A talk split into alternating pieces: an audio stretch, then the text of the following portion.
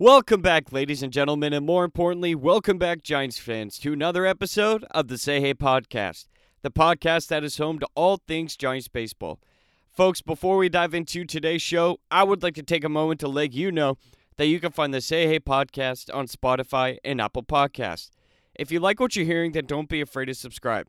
And if you really like the show, then make sure to leave a review. But most importantly, make sure to spread the word. With that being said, let's dive right in.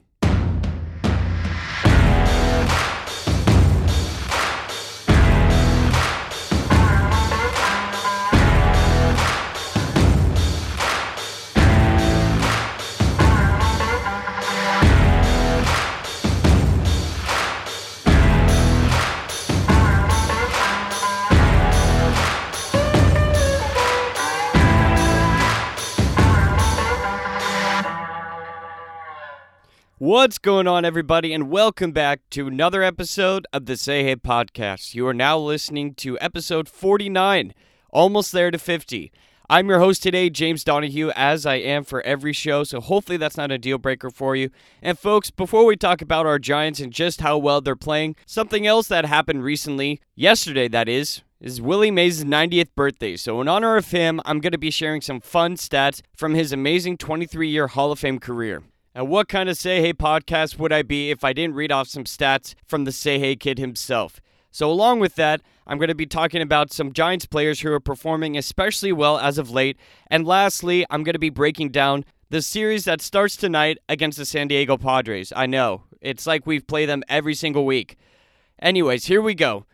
Here are some Willie Mays stats that you may or may not know, starting with the first one. He is the only player in MLB history to play 150 games for 13 consecutive years. That's fantastic. That's insane. Something else you also may not know, and something that I found very interesting, was that he would wear his hat size too small on purpose so it would fly off when he rounded the bases for entertainment purposes. The man was not only one of the best players in history, but he was also one of the best performers in history. Moving on to the next stat, he is the only player in MLB history with at least 3,000 hits, a 300 average, 300 home runs, and 300 stolen bases. Willie Mays, of course, exceeded some of these marks rather easily, finishing his career with 3,283 hits, 660 home runs, and 338 steals. That's right. Along with hitting home runs, he was just an overall one of the best hit- hitters in MLB history, and he also stole bases. Willie Mays is the only player to hit 50 homers in a season and 20 triples during another season. Now, there are 86 players in MLB history to have hit 20 triples in a single season, and there are 30 players in MLB history to hit 50 homers. But Willie Mays is the only player in history to do both during his career. That's pretty crazy. Moving on to the next stat. Willie Mays not only was known for his offense, but he was also one of the best defensive center fielders in baseball history. He collected 12 gold gloves during his time in the big leagues, which also happens to be the most by any center fielder in baseball history. That's right, Willie did it all. He hit, he hit for power, he ran the bases, and he played defense. Moving on to the next stat.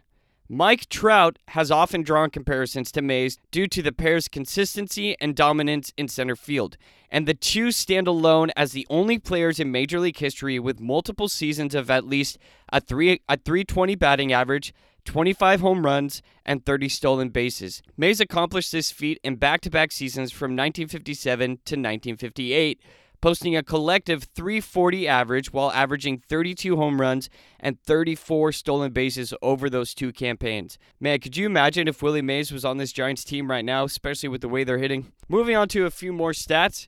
He was the first player in MLB history with multiple 35 35 seasons, which, for those of you that don't know, that means seasons where he hit at least 35 home runs and stole 35 bases.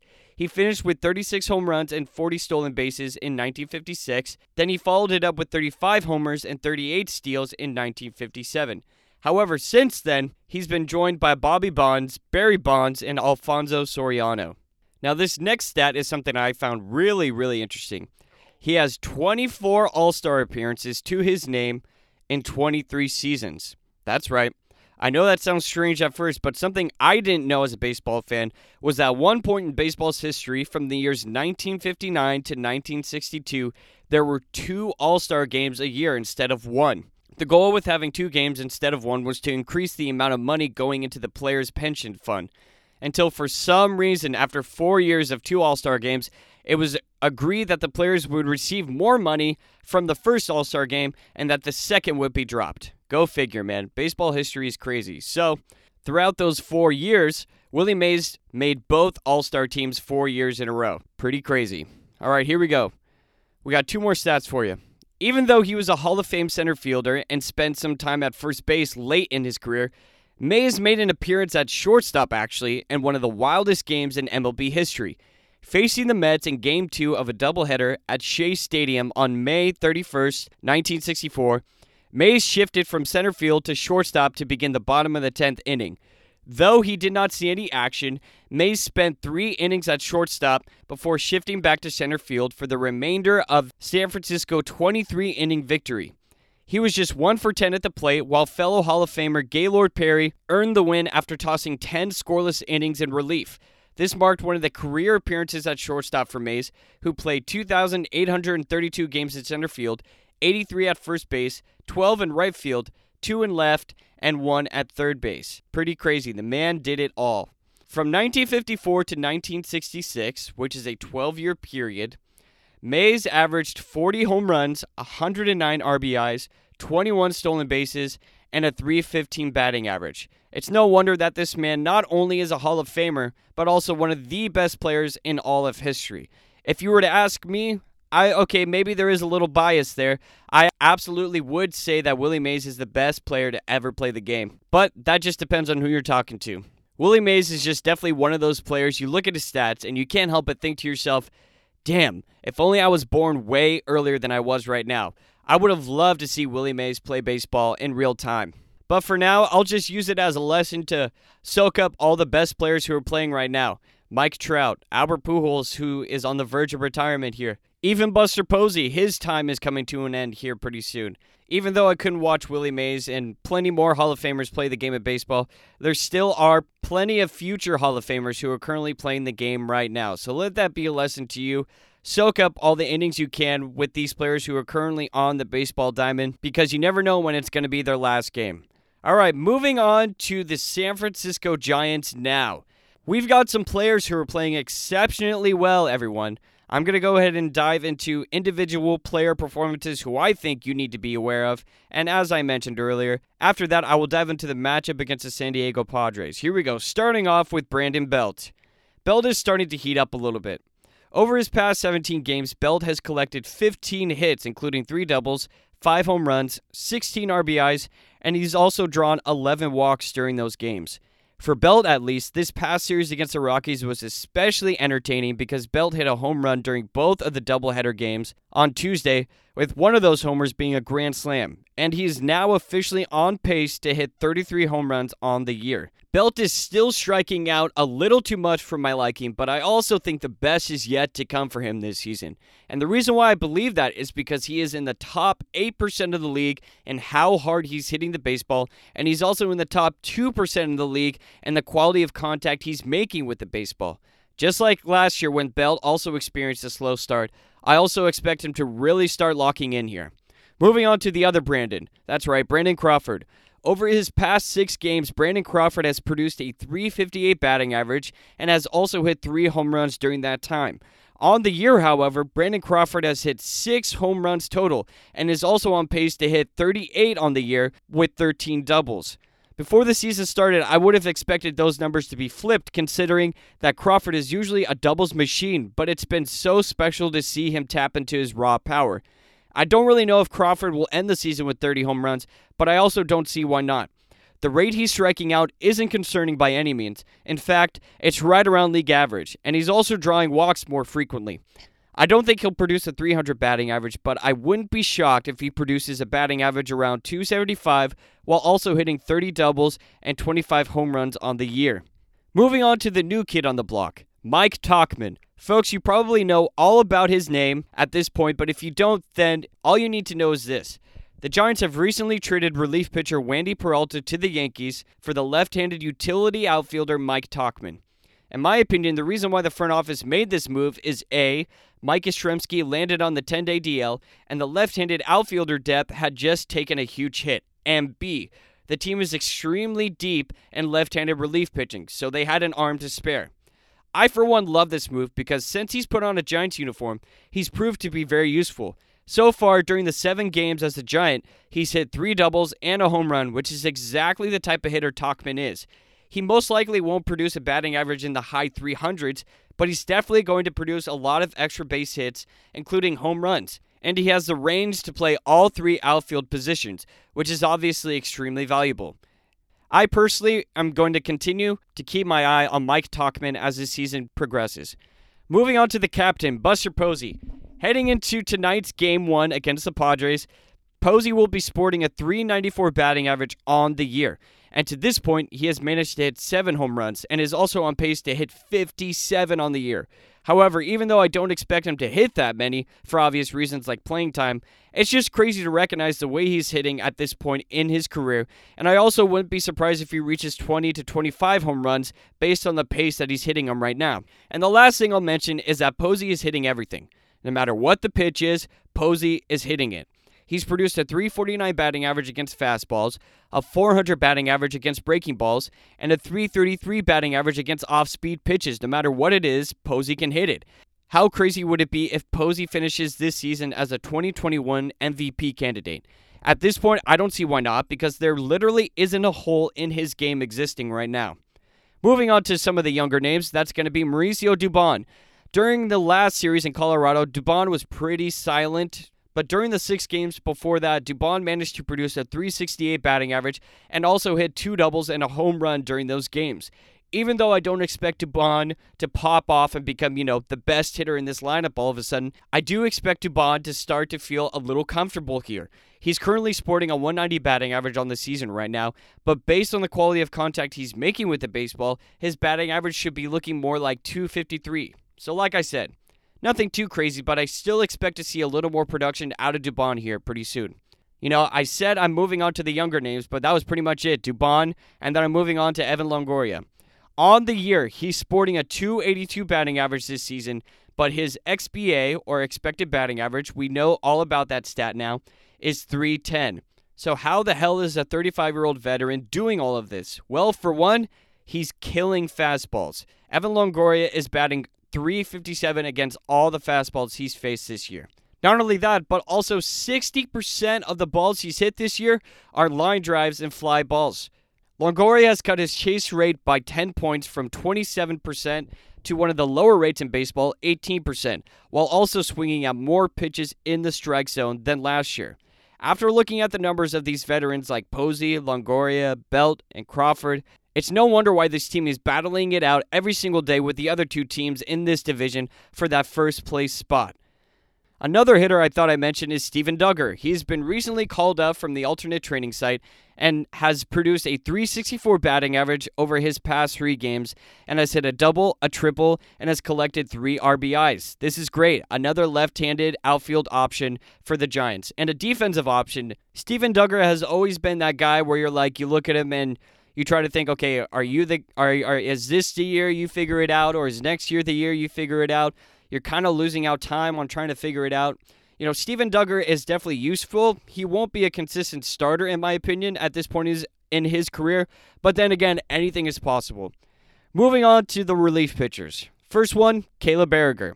During his past six outings, Baragar has pitched a total of two innings, has struck out six batters, and has not given up a single run. Not to mention, Baragar hasn't given up a single run all season. Him and Tyler Rogers so far on the year are the only relief pitchers that I'm comfortable with in this bullpen. So far, Rogers has pitched a total of 17.2 innings and during that time has struck out 10 batters, has produced a 1.02 ERA, and has only walked 3. At this point, it seems as though these two relief pitchers are the only ones who are proving to be reliable and consistent because, like always, this bullpen is anything but perfect. Over his past 5.2 innings pitched, Jake McGee has produced a 12.71 ERA. What the hell is up with that, dude? And Matt Wisler is still trying to figure out how to find success in a Giants uniform, as his 7.94 ERA on the year would indicate. But to his defense, That ERA is way better than his 32.40 ERA in the beginning of April. Yikes. And of course, the young rookie Camilo Doval has shown flashes of what he's capable of, but the consistency is nowhere near a desirable place. But I'm still hopeful for the young flamethrower, mainly because even though his current ERA is sitting at 8.10, his expected ERA, that's right, just like expected batting average, there's an expected ERA stat for pitchers. Camilo Doval's expected ERA is 3.82, which of course means Doval should be seeing better results based on the quality of pitches he's making. All right, folks, before we move on to the last segment of this show, I just wanted to say thank you so much for consistently listening to the Say Hey podcast. Your support and love of the show truly means the world. Again, everyone, you can find the Say Hey podcast on Spotify and Apple Podcasts. You can also leave a rating and a review if you feel so inclined. All right, enough of that ad. Here we go. Game one tonight against the San Diego Padres will feature a matchup between Anthony DeSclafani and Blake Snell. Now, DeSclafani's previous start for San Diego consisted of six innings pitched, three earned runs, two walks, and three strikeouts. Serviceable, but nothing too crazy. The game, the name of the game, not only tonight, but whenever you play the Padres, is keeping Tatis and Machado silent. They both have a home run against DeSclafani, and if he can continue to suppress their bats, then the Giants might have a chance. But then again, Tatis and Machado aren't the only two hitters that can hit the baseball in this lineup. As for the Padres, Blake Snell's previous start versus San Francisco consisted of five innings pitched, five hits, only one earned run, and six strikeouts. Blake Snell's a strikeout machine against the Giants. The start previous to his past one, he struck out eight Giants during his first game, but luckily for the Giants, there are some players who actually have success. Mike Tauchman is one of them. Throughout his career, Mike Tauchman has gone 3 for 9 with two doubles. That's nice. Big Daddy Darin Ruf has gone 3 for 5 with a home run against Blake Snell. Wilmer Flores is 3 for 9 with a double. And basically, what I'm trying to say is that this game will be for the right handed bats in this lineup. If the right handed bats can't do any damage against Snell, then it's going to be very, very tough to get things going.